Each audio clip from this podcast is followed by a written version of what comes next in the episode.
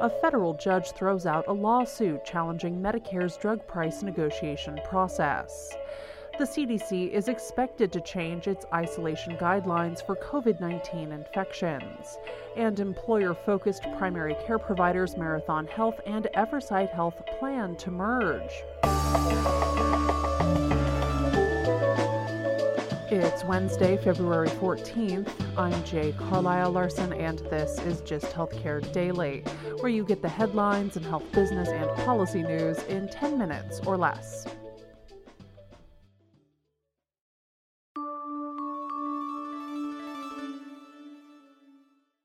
A lawsuit challenging Medicare's drug price negotiations has been tossed, notching a small win for the Biden administration as other lawsuits challenging the process make their way through the court system.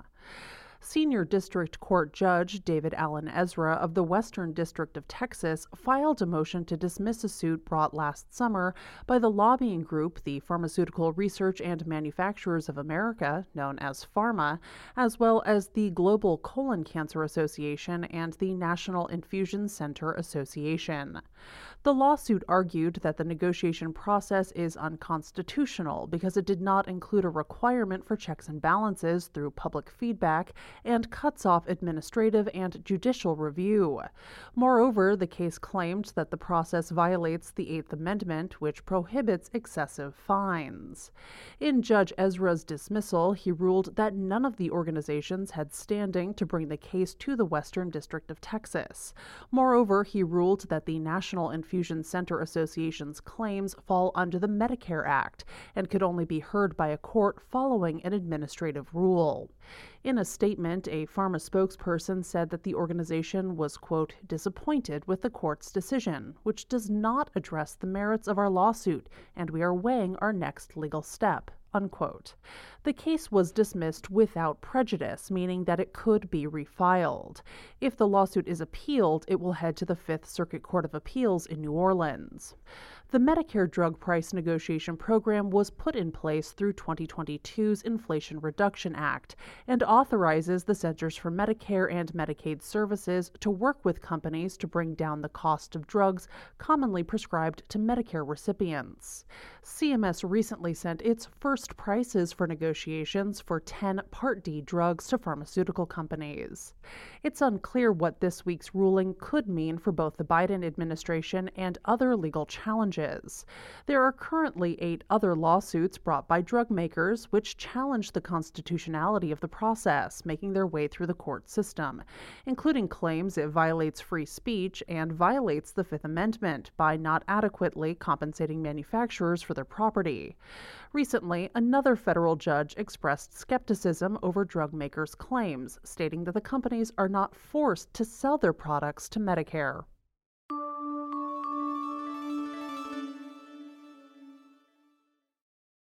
The Centers for Disease Control and Prevention is set to loosen its isolation guidance for people with a COVID infection for the first time since 2021.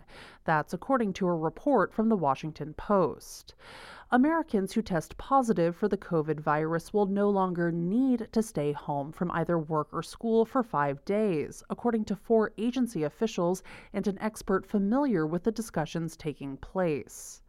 According to the anonymous sources, the CDC is bringing its COVID infection guidance more in line with recommendations for flu and respiratory syncytial virus infections, namely that people who test positive for COVID use clinical symptoms to determine when to end their isolation, including being fever free for 24 hours without the aid of medication before ending isolation. The reported new COVID isolation guidelines would not apply to hospitals and other healthcare settings. Other states have already implemented similar COVID guidelines, including California and Oregon.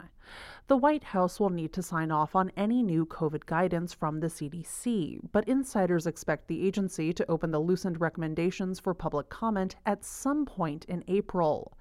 The news of the anticipated change comes as surveillance activity finds high levels of COVID 19 in wastewater.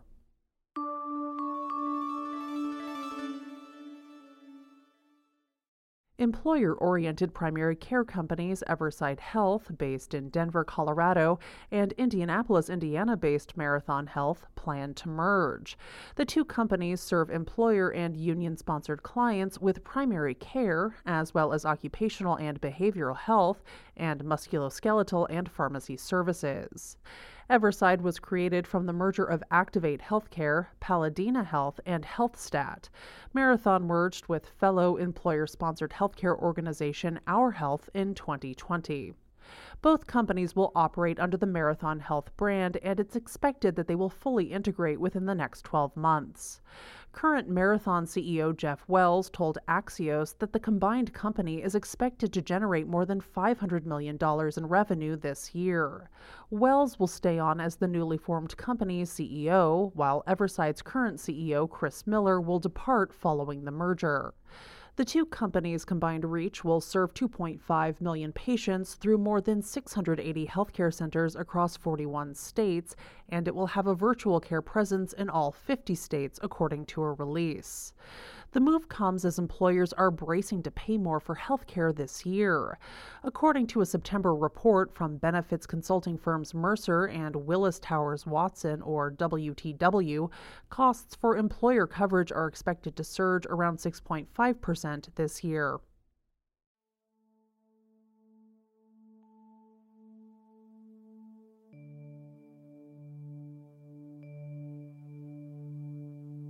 This has been Gist Healthcare Daily from Kaufman Hall. I'm Jay Carlisle Larson.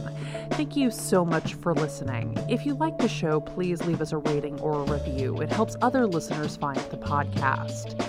You can check out more insights on healthcare business and policy news at gisthealthcare.com.